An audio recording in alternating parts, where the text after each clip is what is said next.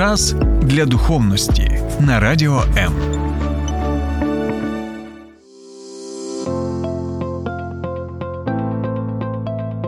Є погляд об'єктивний, є погляд суб'єктивний, а є біблійний погляд. В ефірі програма Біблійний погляд на радіо М. Друзі, усім привіт! Ми в ефірі. е, Біблійний погляд. Мене звати Андрій. Разом зі мною єпископ Микола Савчук. Вітаю вас. Доброго вечора.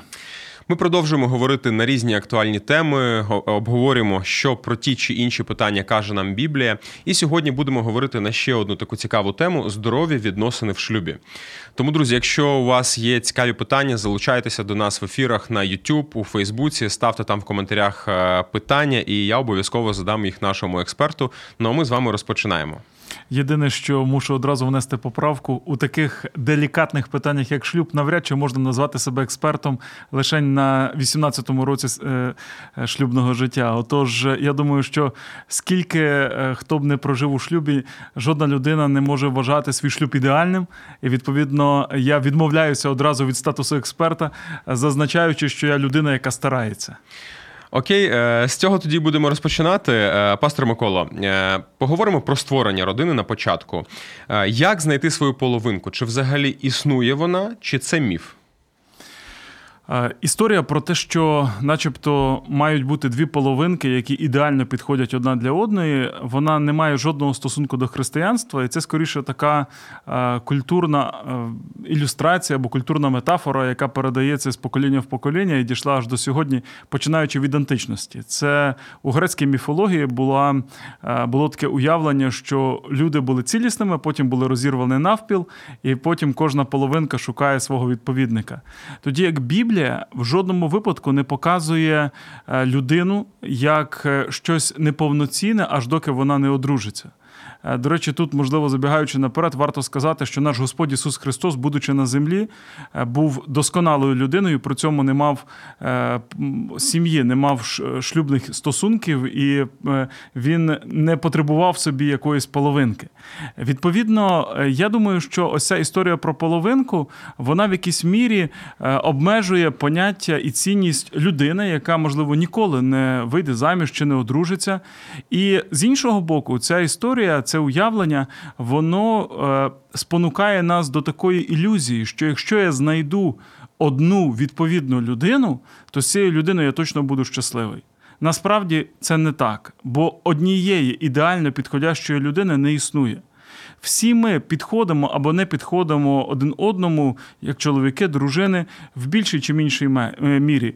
Е, Є випадки, коли люди десь співпадають в своїх інтересах, в своїх поглядах. І дійсно, коли Бог творив шлюб, то він сказав для е, Адама, що створимо тобі помічницю. Подібну до тебе або відповідну тобі, яка буде е, для тебе максимально підходити.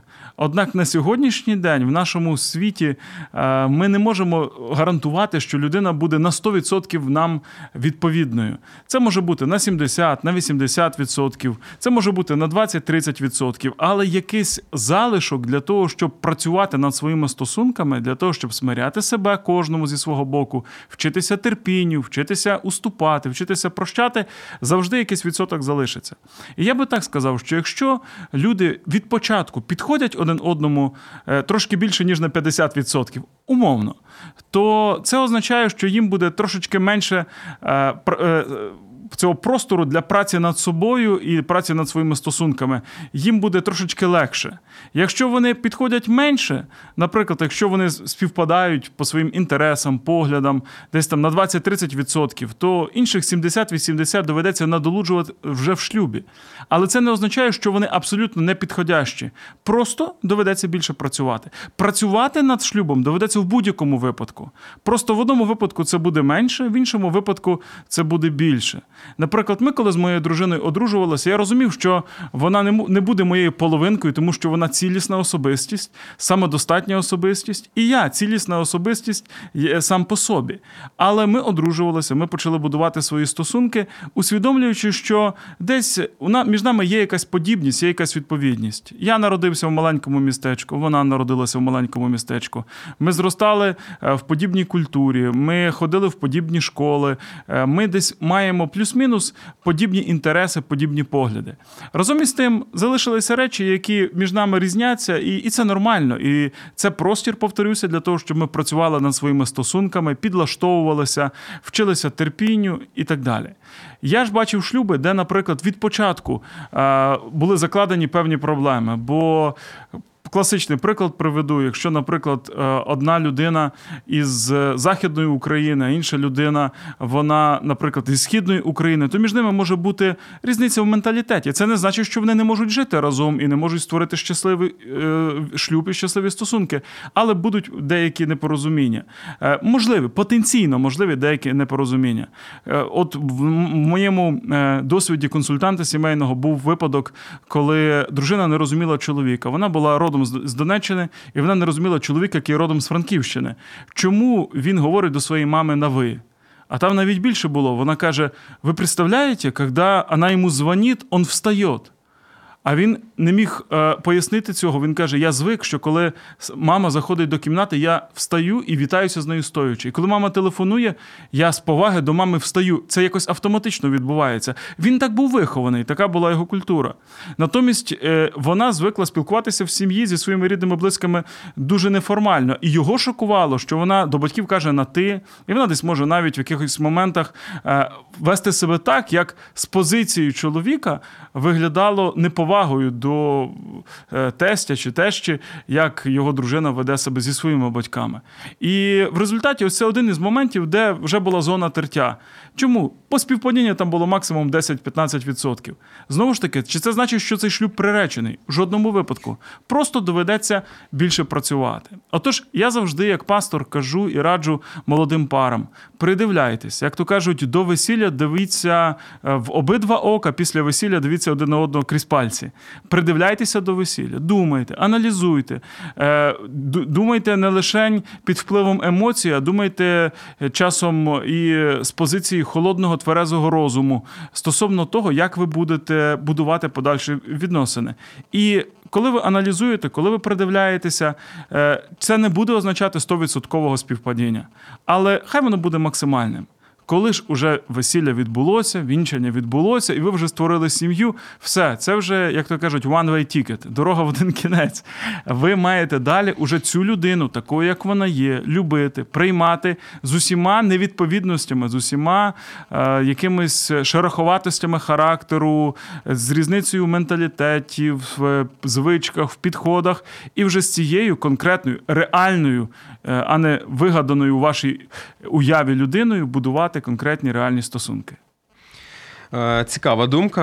Е, ви е, зачепили тему про одиноких людей у своїй відповіді, і хотілося б запитати: от якщо так стало, що можливо через рішення або через обставини людина залишається самотньою, чи нормально це? Біблія показує нам, що є навіть певне покликання, або Біблія каже, дар самотності для деяких людей коли Бог кличе їх до того, щоб вони е, присвятили себе, скажімо, на 100% служінню йому і е, настільки, що вони приймають рішення не утворювати сімейний е, союз. Це особисте рішення людини. Є люди, які це добровільно обрали, і це нормально. Є люди, які, е, аналізуючи себе, свій, свій погляд на життя, своє ставлення, вони кажуть для себе: ні, я мушу утворити сім'ю. Ну, одна із причин, які Біблія показує, тому що е, сімейний союз допомагає нам справлятися з різного роду е, фізичними пожадливостями, з різного роду спокусами. І слово Боже каже нам, що кожний для того, щоб уникати певного виду гріхів, має свою дружину, має свого чоловіка і має задоволення сексуальних потреб, зокрема інтимних потреб у шлюбі. І тому деякі люди вони усвідомлюють, що вони не зможуть е, е, бути самотні, і це, звісно, не головна, бо головною причиною для утворення сім'ї має бути любов. Але це одна із таких, я би сказав, другорядних або побічних причин е, для того, щоб розглянути це питання, як це буде для вас. І е, Знову ж таки, коли людина приходить і каже, я прийняв рішення ніколи не одружуватися або ніколи не виходити заміж, каже дівчина. Я, як служитель, раджу, давайте ми не будемо казати слово ніколи. Ось ці зарікання я завжди або я ніколи, вони можуть потім ситуація зміниться, вони можуть потім призвести нас до сорому або до того, що нам доведеться виправдовуватися за свої слова. Хоча, якщо так складеться доля, якщо так складеться життя, то е, кожна людина відповідальна за свій вибір, і в тому чи іншому випадку Бог готовий її вибір благословити. Ще одне. Цікаве актуальне питання сьогодні для багатьох, для молоді, для тих, хто створює родини. Чи потрібно узаконювати свої відносини через ЗАГС, можливо, чи потрібно вінчатися, і чому е, може бути недостатньо громадянського шлюбу? З біблійної точки зору, е, коли Бог створював сім'ю, то саме він благословив перших людей Адама і Єву. Він сказав їм слова благословіння, і ми бачимо в цьому перший прообраз вінчання, того, що сім'ю благословляє її творець, її автор. Якщо ми говоримо про те, що е, ми хочемо будувати сім'ю за біблійним зразком, то відповідно нам потрібно отримати у автора, я би так сказав, копірайт, авторське право. Е, інакше це буде піратська копія. Тому слово сім'я у своєму біблійному значенні передбачає, що двоє людей вони е, отримують благословіння від Бога і разом із Богом починають будувати своє життя. Одне із тлумачень такого біблійного тексту, як нитка скручена втроє, не скоро порветься, вона буде міцною, передбачає, що в сім'ї, окрім двох людей, які цю сім'ю створюють, має бути третій. Кажуть, що третій зайвий, але тут третій не зайвий, бо цим третім є сам Бог який є основою, який є е, тим, хто єднає, який є джерелом сили, коли сили, ресурси і терпіння двох людей закінчилися, і вони можуть прибігти до Бога і обоє в Бозі знайти єдність і між собою. Навіть інколи ми так образно малюємо такий трикутник, де е, на е, вершині цього трикутнику знаходиться Бог, а два нижніх кутки це чоловік і дружина. Вони можуть шукати стосунки між собою по горизонталі, а можуть шукати стосунки із Богом. І як більше вони будуть, чим більше будуть шукати стосунки із Богом, тим ближчими будуть автоматично ставати і один із одним. Бо коли обоє приходять до Бога, то обоє зближаються і між собою. Відповідно, сам Бог заповідав, що е, в сімейному житті е, є речі, які належать тільки шлюбному завіту, шлюбному союзу. І, зокрема, інтимні стосунки відповідно до Біблії це привілей, право і навіть в якійсь мірі обов'язок подружжя. Е, якщо ж ми говоримо про, різноманітні інші форми або бажання людей жити так чи жити інакше, звісно, тут, як то кажуть, у кожного свій вибір, у кожного свій шлях, і відповідно своя відповідальність, е, в тому числі перед Богом. Однак, е, якщо ми хочемо дивитися на шлюб з біблійної точки зору, то це саме такий союз. Двоє людей заключають завіт один із одним, і третім учасником цього завіту, який їх благословляє, є сам Бог. І відповідно це і є шлюбом у біблійному значенні цього слова. Ще одне цікаве запитання стосується вже відносин чоловіка та дружини саме в, в шлюбі. Е, створили шлюб, і далі е, що каже Біблія нам? Е, чоловіки любіть своїх дружин. А жінкам каже коритися чоловікам. Чи тим самим Біблія не принижує жінку та її роль в шлюбі? Насамперед, тут потрібно процитувати цей текст повністю. Тому що, коли Біблія каже, чоловіки любіть своїх дружин, звичайно, тут важливе слово своїх, я завжди на цьому наголошую. Не усіх жінок, а саме свою дружину потрібно любити. Але далі є важливе продовження: любіть своїх дружин, як Христос полюбив церкву. Тобто, сама по собі повеління люби свою дружину. Без ось цього продовження, воно, по-перше, е, на чоловіка кладе непосильний тягар, тому що, а що е, як бути, коли е, десь моя закоханість минає, коли мої емоції згасають, а це трапляється рано чи пізно. І якщо я просто отримую заповідь і повеління люби, але мені не вказано, де брати сили для цієї любові, звідки черпати, з якого джерела черпати натхнення для цієї любові, оновлення цієї любові, то фактично я приречений на розчарування. Тому Біблія говорить: люби, але як? Люби, як Христос полюбив церкву. Що це означає? Що Христос, люблячи церкву, віддав за неї самого себе. Люблячи людство, іншими словами, людей, яких він хотів спасти, він пожертвував собою. І це було вже не на емоціях, це було вже не на якомусь спонтанному е, такому пориві, це було його свідомим рішенням. Він полюбив і тому він вирішив віддати себе.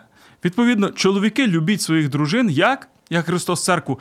Прийміть рішення, що навіть коли вам не буде хотітися. Навіть коли е, у вас е, е, пройдуть ось ці метелики в животі і зірочки у очах, ви все одно будете присвячені, віддані назавжди одній конкретній дружині і будете жертвувати собою заради неї. Так от, якщо ми говоримо про вимогу до чоловіка з цієї позиції, то вона це не просто бути головою в сім'ї в значенні керівник, в значенні а, директор, в значенні диктатор. Тут позиція самопожертви заради дружини. І далі сказано, дружини, верніше, в е, оригіналі, якщо ми подивимося біблійний текст, послання до Єфесян, це сказано спочатку для дружин, а потім для чоловіків. І сказано для дружин. А ви коріться чоловікам, знову ж таки, продовження, як церква кориться для Ісуса Христа. І тут є важливий момент. Саме той факт, що Христос, е, Він е, устами апостола Павла, що Бог устами апостола Павла взагалі в цьому переліку обов'язків згадує дружин. Це вже була революція для тогочасного світу, тому що дружина вважалася на той час власністю чоловіка.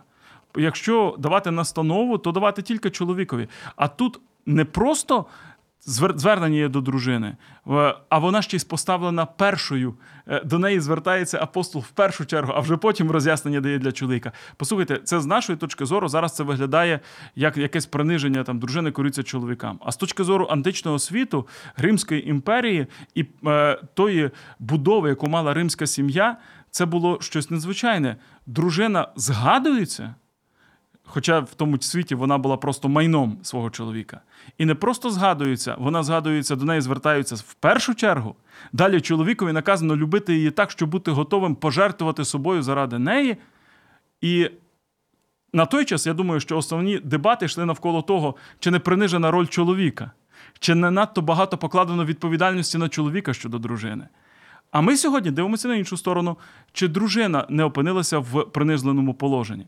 І треба бути чесним. В деяких культурах, в деяких суспільствах цей текст використовували і зловживали ним для того, щоб принижувати жінок. Тоді як Біблія, говорячи, корися чоловікові, так як церква кориться Христові, вона дружину не понижує, а показує знову ж таки для неї джерело е, сили, коли цієї сили буде не вистачати.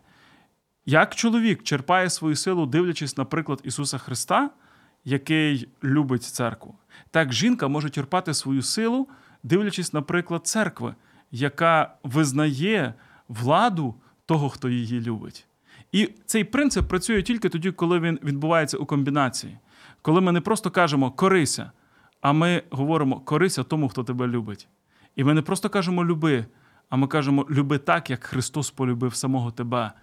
Ось цей принцип його не можна брати у відриві від загальної формули, від загальної картини, бо саме тут народжуються ось ці перекоси, зловживання і приниження. А на це потрібно дивитися цілісно. Якщо ми дивимося цілісно, то ми розуміємо, тут немає е, приниження, тут немає якогось поневолення, тут немає нехтування, і тут не потрібно е, з цієї позиції, так би мовити, захищати права жінки. Бо дружина, яку люблять, вона природнім чином визнає авторитет того, хто її любить. Знаєте, як я це порівнюю? Якщо порівняти е, любов із водою, то коли вода вона стікає, скажімо, з гори, вона стікає у долину, а то е, потім е, ця вода вона вона там накопичується, вона там назбирується, і у нас немає немає проблеми із тим, що це озеро пересохло. Ось так любов, яка приходить від чоловіка, яка стікає від чоловіка як від голови сім'ї, відповідального за прийняття рішень, відповідального за добробут сім'ї, який піклується про свою дружину, який опікується нею. Ось ця любов, коли вона стікає із гір, коли вона стікає цими водоспадами, і вона наповняє жіноче серце, як оте озеро, наповнене кришталевою водою. То тоді не буде питання: о, а, а чого це е, у нас ми з цього озера маємо воду черпати, наприклад? Да? Чи, Чи чого це ми говоримо, що е, в цьому озері? Ми говоримо, що в цьому озері вода має взагалі бути. Проблеми немає. Вода, яка наповнює, вона там і зберігається, і вона потім знову ж таки випаровується, підіймається до гори і знову повертається через е, сніги, кригу, яка тає, і, і знову наповнює. Такий відпові- відповідний круговорот відбувається. Це в нормальному випадку, коли сім'я дійсно функціонує відповідно до Божого зразка. Тоді там немає примусу, тоді там немає якоїсь зверхності, тоді там немає якоїсь диктатури, а там є взаємна повага, взаємна любов, і чоловік, який любить, він пожинає у відповідь визнання свого авторитету. Дякую. Я уявляю, е, ви приводили приклад, і всі жінки, які нас слухали, вони посміхалися, уявляли це. Е, Друзі, на цьому ми робимо невеличку паузу. Вже за декілька мит і повертаємось до студії. Долучайся до Радіо М у соціальних мережах: YouTube канал, Facebook сторінка, TikTok, Радіо М, Telegram, Instagram, Радіо М.UA, а також наш сайт radio.m.ua. Радіо М завжди поруч. Ну що ж, друзі, ми знову в ефірі. Біблійний погляд. Сьогодні говоримо про здорові відносини у шлюбі. Разом з нами єпископ Микола Савчук, і ми продовжуємо. Дивіться, наступне запитання е, стосується терміну токсичні відносини. Е, Як ви його розумієте, і що е, з ними робити, якщо вони є у шлюбі?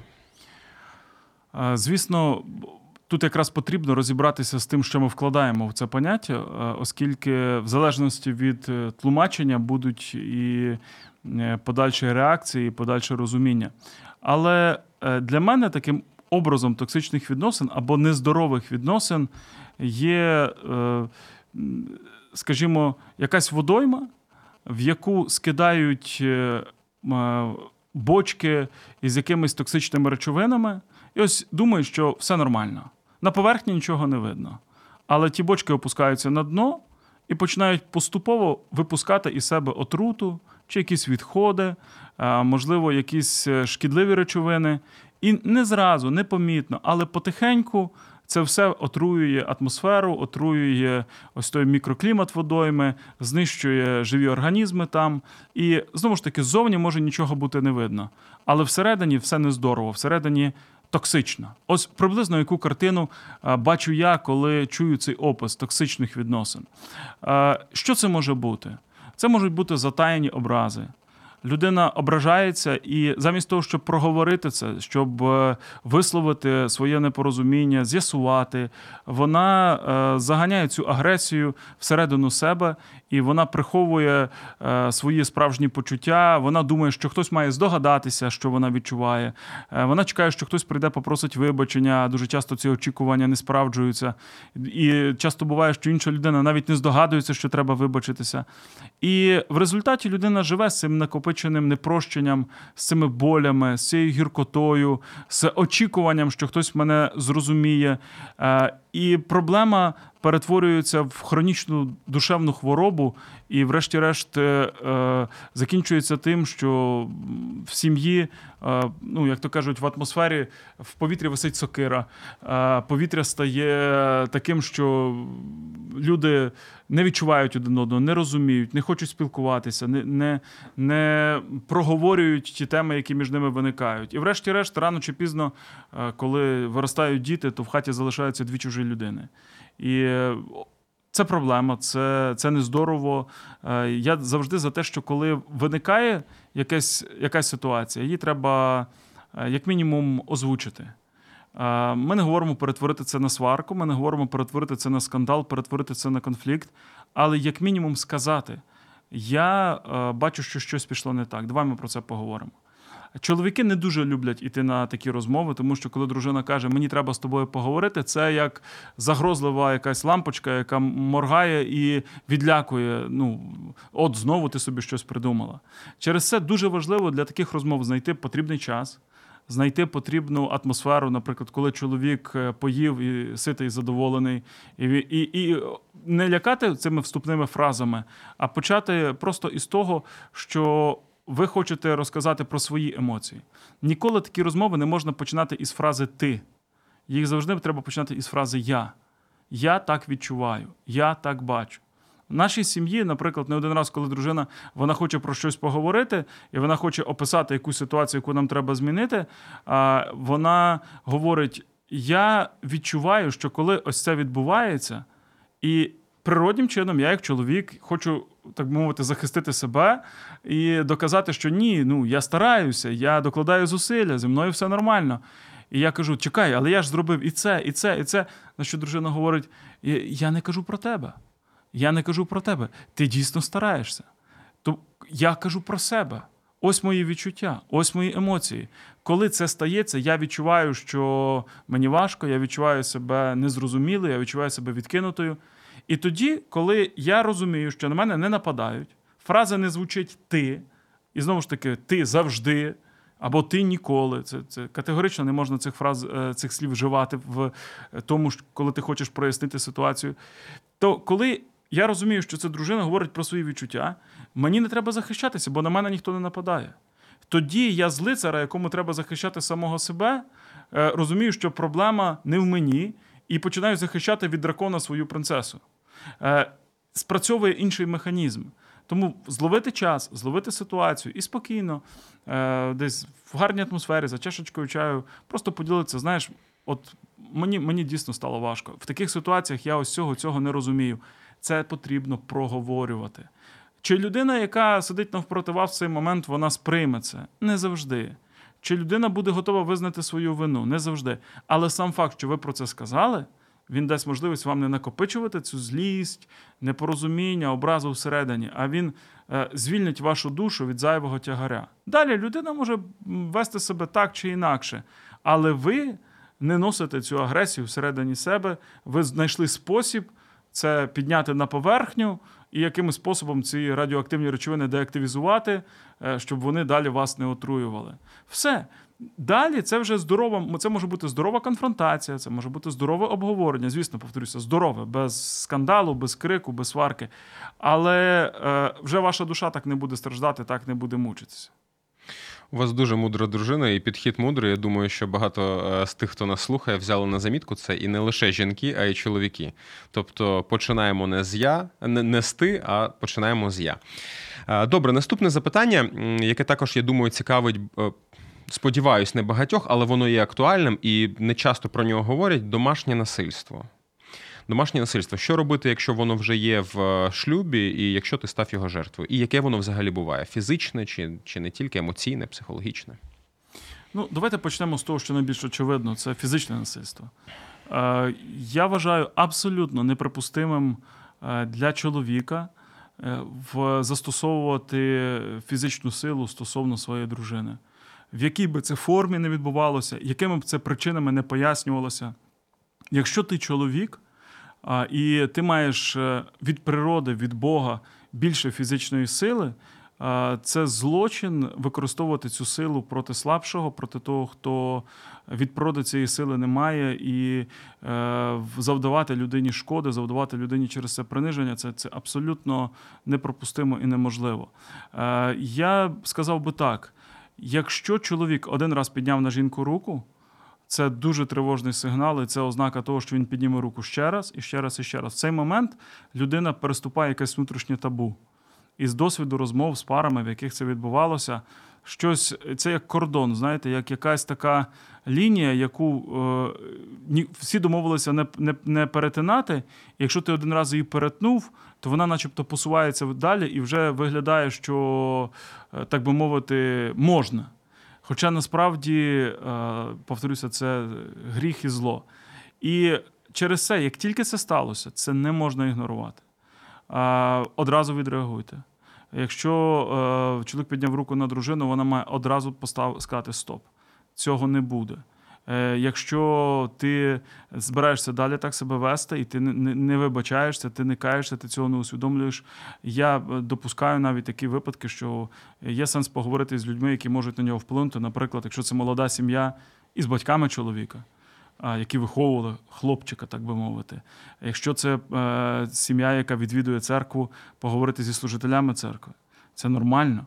І, і якщо чоловік не збирається зупинятися, тоді це нормально, коли жінка заради захисту свого здоров'я і свого життя вона на деякий час може залишити е, чоловіка і пожити окремо, доки до нього не дійде і він не прийде до тями. Тому що це питання таке, коли підіймається рука, е, стоїть питання: він штовхнув, він вдарив, е, де наступного разу. Е, куди припаде цей удар, чи вона падаючи, не вдариться головою з кроною об стіл, е, чи не закінчиться це ще більш трагічно. Тому у таких ситуаціях потрібно е, безкомпромісно, дуже чітко посилати сигнал, реагувати і не допускати е, таких таких випадків. Звичайно, хтось може сказати: ну, ти говориш однобоко, ти говориш з позиції чоловіка, що буде, коли жінка б'є чоловіка. Скажу так само, абсолютно неприпустимо. Абсолютно неприпустимо Е, застосовувати силу і в іншому е, напрямку, тому що в таких випадках, коли жінка піднімає руку на чоловіка першою, вона е, провокує його. І після цього запускається ось цей цикл, знаєте, як малі діти, хто кого перший вдарив. Ну, Це не виправдовує чоловіків, бо все одно ти чоловік бо все одно ти маєш тримати себе в руках. І якби себе не вела жінка, е, там хтось каже, а вона кидалася до мене. Ну, розвернися і вийди з кімнати. Закрий двері за собою. Не, Не застосовуй силу. Але. Це правило, яке грає в обидва боки.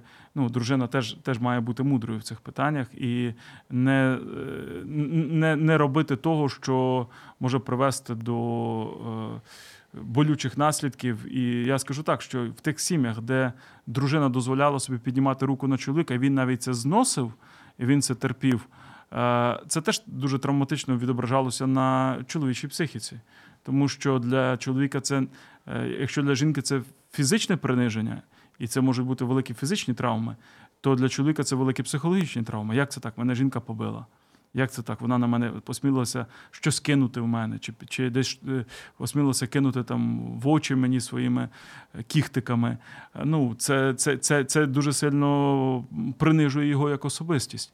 Тому і той і інший е, бік проблеми він є нездоровим і ненормальним. І і тут потрібно знову ж таки окреслити це як червоні лінії для себе, які ми ніколи не переходимо, і ми ніколи не заходимо в цю сферу. Ми ніколи е, не робимо того, що може призвести до виникнення, навіть потенційного виникнення такої ситуації. Ви е, сказали, що можна на час е, втекти подивитись, щоб хтось охолов, чи можна взагалі тікати з таких відносин? Бо якщо, наприклад, я втік на час, повернувся, все це повторюється, що робити далі? Ну, я б не використовував тут слово втекти, я б використовував тут слово дистанціюватися. Тобто поставити чіткі кордони. Я не дозволю так чинити стосовно себе. Я не дозволю, щоб так зі мною поступали. І у випадку дружини це абсолютно нормально, якщо вона якийсь час поживе окремо доки до чоловіка не дійде. Якщо чоловік продовжує застосовувати силу, тоді відповідно там вже вступають в дію ну, інші механізми. Якщо це, е, скажімо так, е, повторювана дія, то однозначно треба звертатися до правоохоронних органів однозначно треба давати цьому юридичну оцінку. Якщо е, це знову ж таки члени церкви, які відвідують якусь е, е, церковну громаду, то є сенс поговорити про це зі служителями церкви, послухати їхньої поради. Ем, і в деяких випадках трапляються ситуації, коли такі випадки насильства і небажання змінюватись однієї зі сторін призводять і до розпаду сім'ї. І ясно, що це не є Божою волею волею, е, так само як будь-яке зло не є Божою волею. Але в таких випадках, коли стоїть питання, е, я казав колись Ісус Христос, Він казав, е, що людина вища за суботу, людина вища за виконання формальної заповіді. Тобто, коли стоїть питання життя людини. І стоїть питання дотримання, скажімо, просто зовнішньої, зовнішнього формату, ідеального чоловік і жінка мають жити разом то якщо стоїть питання, і при цьому жінка буде вбита, або при цьому вона буде покалічена, і е, стоїть питання, що вони роз'їдуться, як мінімум, як запобіжний захід, то звичайно потрібно роз'їхатися на, на хоча б на певний час. А вже далі дивитися по ситуації, реагувати і е, знову ж таки задіювати всі ресурси, щоб захистити себе. Ми робимо невеличку паузу і за декілька мити повертаємось до студії, де говоримо про важливе. Слухай радіо М на fm хвилях. Київ 89 та 4 FM. Запоріжжя 88 та 8 FM. Кременчук 97 та 9 FM. Слов'янськ, Краматорськ, Дружківка, Костянтинівка, Лиман на частоті 87 та 5 FM. Місто Мар'їнка 89 та 8 FM. Покровськ 103 та 7 FM. Щастя 102 і 3 FM. Гірник 105 і 5 FM. Одеська область, Миколаївка 101 та 7 FM. Радіо М. Ми тут заради тебе. Ми продовжуємо в ефірі біблійний погляд і сьогодні говоримо про здорові відносини у шлюбі. Е, поговорили тільки що перед паузою про домашнє насилля, про фізичне домашнє насилля, і говорили про чоловіків, які переступають якусь межу. Говорили навіть про те, що жінки можуть переступати ту ж саму межу. І питання: е, хто винен? Бо якщо е, жінка буде казати, що чоловік е, піднімає руку, розпускає руки, то чоловік на це може відповісти, що жінка йому докучає, провокує його емоційно, не тільки фізично, а й емоційно. Тобто, е, можна так сказати, чинить психологічне насилля. Можемо поговорити трохи про, про такий вид насилля. Як поводити себе у такій ситуації, коли ти бачиш, що друга половина ну, трошки десь переходить межі у цьому напрямку? Ну, давайте ще раз повторимося. Будь-яке фізичне насильство е, воно є невиправданим, як би тебе не провокували. І особливо, якщо ти чоловік, що б тобі не сказала, не зробила, як би не вчинила дружина, застосовувати силу не можна. Крапка. Цього достатньо. Далі, психологічне насильство. Якщо ви відчуваєте, що це тиск на вас і це завдає вам болю, знову ж таки, те, що ми вже говорили, почніть розмову не мовчіть. Не робіть вигляд, що все нормально. Не ігноруйте, не задавнюйте цю проблему. Не просто злюбиться, стерпиться, заховає всередині себе. Говоріть про це. До речі, у нас в одній з попередніх програм е, проводився приклад про те, що одна жінка набрала у рота святої води, так би мовити, і це допомагало їй уникати сварок. І в деяких випадках, коли людина хоче дорікати, злитися, обзивати, то їй дійсно треба набрати у рота святої води. І коли у Тіктоці цей фрагмент виклали, то було два головних запитання. Перше запитання, чому жінці треба було набрати святої води? Одразу хочу сказати, це може стосуватися абсолютно так само і у чоловіків. Коли їхні слова можуть когось ранити, то краще набрати у рота святої води, будь-якої води, яка в цьому випадку стане святою. А інше питання, яке було під цим е, відео, а зрештою, чому ви спонукаєте людей мовчати? Люди мають говорити. Так от тут важливий момент. Коли ці слова мають когось ранити, і ви говорите вже на пориві емоцій, ви хочете е, просто висловитися, і це е, не конструктивно, а просто аби, аби, так би мовити, заявити свою позицію, а далі хоч потоп то е, тут краще дійсно стримати себе, зробити паузу, порахувати в голові до 100 і е, підібрати ту форму і ті слова, які будуть не просто сказаними, а будуть почутими. Однак е, мовчати як принцип, е, звісно, це, це не вихід. Потрібно говорити. Просто залежить від того, коли, як, якими словами і з якою ціллю. Тому що дуже часто ми говоримо, е, базуючись на власному егоїзмові. Я хочу сказати, мені накипіло. Але в центрі повинно бути не просто наше бажання, наша злість чи наш гнів. В центрі повинна бути перспектива, наші стосунки. Ну окей, я зараз вискажуся. Але якщо я вискажуся в неправильний час, в неправильній формі, то це зашкодить нашим стосункам. Е, можливо, є сенс е, зараз поки що не говорити, але обов'язково сказати тоді, коли це буде доречніше і мудріше. Тому ви відчуваєте, що на вас тиснуть, ви відчуваєте насилля, ви відчуваєте якесь непорозуміння, вас не влаштовує щось, як веде себе інша людина, ваш чоловік чи ваш, ваша дружина. Зауважте, я спеціально не кажу слово ваша половинка, ніяких половинок. Конкретні цілісні особистості, ваш чоловік чи ваша дружина роблять вам боляче. Говоріть, не мовчіть. Але говоріть тоді так і тими словами, щоб ви були почутими, і від цього ваші стосунки не програли, а виграли і стали кращими. Це справжнє мистецтво, це е, довгострокова практика, це вміння знаходити підхід до конкретної людини, з якою ти живеш. Але, зрештою, в цьому і є вся краса шлюбу, тому що коли ми створюємо цю гармонію, і ми вчимося, я би так сказав, взаємодіяти в парі. Е, в результаті е, наше життя воно стає кращим, наші е, стосунки вони преображаються, і шлюб він робить людину щасливішою, ніж вона була до того. Згадав приклад вашої дружини, який ви розповідали раніше, про те, як ви спілкуєтесь вдома. Вкотре якийсь у мене в голові такий дзвіночок відбувся. Я запам'ятаю його дуже добре. Пастор Микола, на початку ви сказали, що 18 років вже в шлюбі. І Майже 18. Майже 18. І е, сказали, що не експерт е, у цій галузі, але тим не менш е, поділили сьогодні е, цікавими думками, біблійним поглядом, тобто звертались ми і до Біблії. І ви знаєте, на завершення хотілося б е, поставити вам таке запитання: з яких інгредієнтів складається ваш рецепт здорових відносин у шлюбі?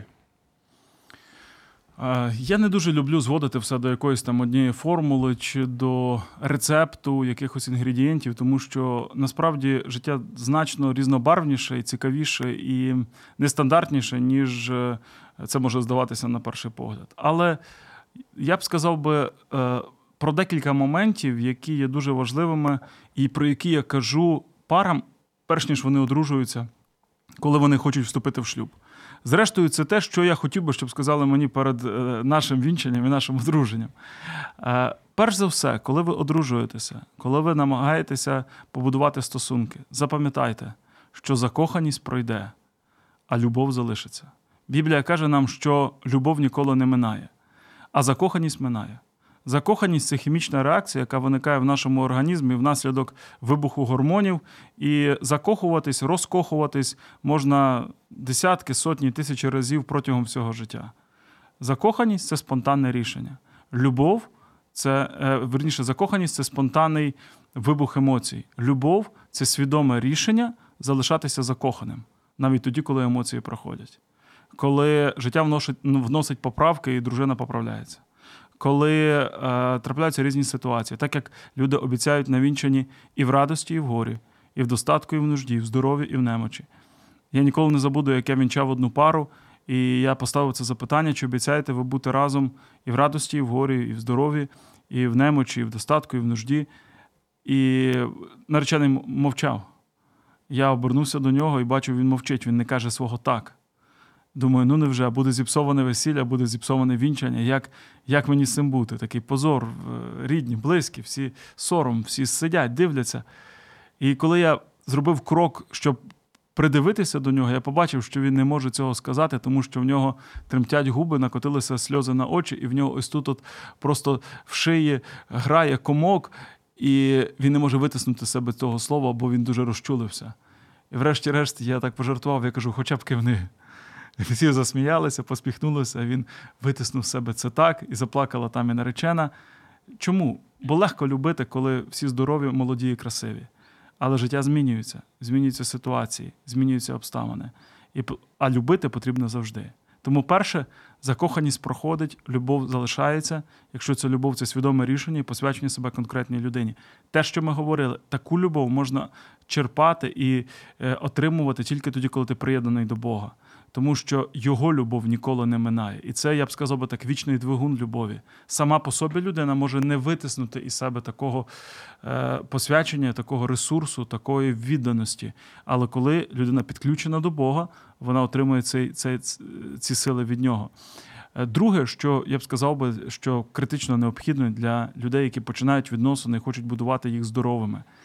Прийміть рішення, що ви будете пізнавати один одного, вивчати один одного. Написано, що коли Бог створив людей, він е, е, благословив їх, і далі сказано, що через деякий час Адам пізнав Єву. Буквально там стоїть слово, яке е, часто перекладають у контексті, що вони почали мати інтимні стосунки. Але це слово також може означати просто дуже глибокий рівень знання іншої людини, буквально дослідження іншої людини, вивчення іншої людини, які у неї уподобання, які у неї інтереси, що їй подобається, що їй категорично не подобається. Вивчити іншу людину, дослідити її і будувати життя із конкретною людиною, з якою ти одружився. Часто буває так, що до шлюбу ми закохуємося в якийсь ілюзорний образ. Ми собі намалювали людину, а потім після весілля ми виявили, що людина не зовсім така, якою ми її собі бачили. То не просто знаєте, що жінка змила макіяж, і ти думаєш, ой, а на кому це я одружився. А тут в душевному сенсі ми самі собі намалювали людину не такою, якою вона є насправді, е, від, намалювали відповідно до своїх очікувань, а потім е, прозріли. Кажуть так, що закоханість вона чи любов вона сліпа, ось да? перша любов вона сліпа, зате шлюб дуже добрий окуліст, він потім лікує цю сліпоту. Але послухайте, навіть якщо ваші очі відкрилися, ви побачили, що людина не зовсім така, як ви собі думали. Тепер таку людину любіть і приймайте такою, як вона є. Тепер з такою людиною будуйте стосунки. Тепер з такою людиною ведіть діалог. Доносьте до неї свою точку зору, намагайтеся почути її точку зору. Прибирайте е, перешкоди, які стоять поміж вами. Вибирайте моменти, в які ви зможете комунікувати і будувати свої стосунки в парі спільно. І третє, напевно, і заключне, що я хотів би сказати, і для е, і що я кажу для молодих людей, які одружуються, і зрештою, що е, я е, сам особисто вважаю секретом, успіхом щасливих, здорових, адекватних відносин. Любіть іншу людину саме так, як вона цю любов відчуває. Є знаменита книга Гаррі Чепмена, яка називається П'ять мов любові. І її суть зводиться до того, що кожен із нас він сприймає і відчуває любов індивідуально, по-своєму.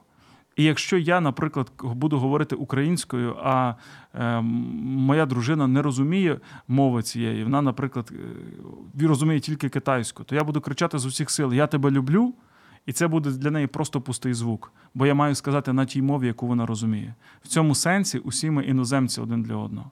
І пізнаючи один одного, важливо зрозуміти, а як відчуває любов інша людина, як вона сприймає цю любов, як вона е, відчуває себе любленою. Бо я можу любити, а інша людина не буде цього відчувати. Мене можуть любити, а я не буду цього відчувати. Наприклад, в нашій сім'ї в нас четверо, я, дружина, е, моя донька і мій син. У кожного своя окрема мова любові. Абсолютно різні. Е, моя дружина має мову любові, час, який ми проводимо разом. Якщо я буду говорити їй словами, я тебе люблю, але не буду присвячувати їй конкретного часу, вона буде відчувати себе недолюбленою. Е, мій мій син він дуже любить, щоб його обнімали. Ну, принаймні, любив раніше. Зараз підліток трошки це змінилося, але раніше він був людина, яка любила дотики дуже сильно, пригорнутися. Е, моя донька вона відчуває любов, коли ти робиш їй подарунки. Все інше теж приємно, але це найголовніше. От знайти ту мову любові, яка є ключовою для е, людини, що живе поруч із вами, і любити так, щоб інший відчував себе любленим. Зрештою, саме це і зробив Бог. Він промовив до нас тим, що Він став одним із нас. Він вирішив відчути на собі, коли Ісус Христос втілився і став Бож... Е, як Божий син став людиною. Він вирішив відчути усе, що відчувають люди, зрозуміти нас, пізнати нас і подарувати нам свою любов саме так, як ми цього найбільше потребували. І Бог з кожним з нас працює індивідуально і говорить до нас своє Я люблю, так як це потрібно конкретно кожному серцю. Я думаю, що саме в цьому є приклад і для нас. Дякую. Це найкраща думка, якою можна було б завершити сьогоднішній наш ефір. Дякую вам, пастор Микола, за такі чудові відповіді за цей час. Дякую, було дуже приємно провести його разом. Друзі, дякуємо і вам, що були з нами в ефірі. Дивились нас в прямих ефірах на Ютубі та Фейсбуці. Усім бажаємо здорових відносин у шлюбі і до нових зустрічей. Сподобався ефір? Є запитання або заперечення? Пиши радіом.ua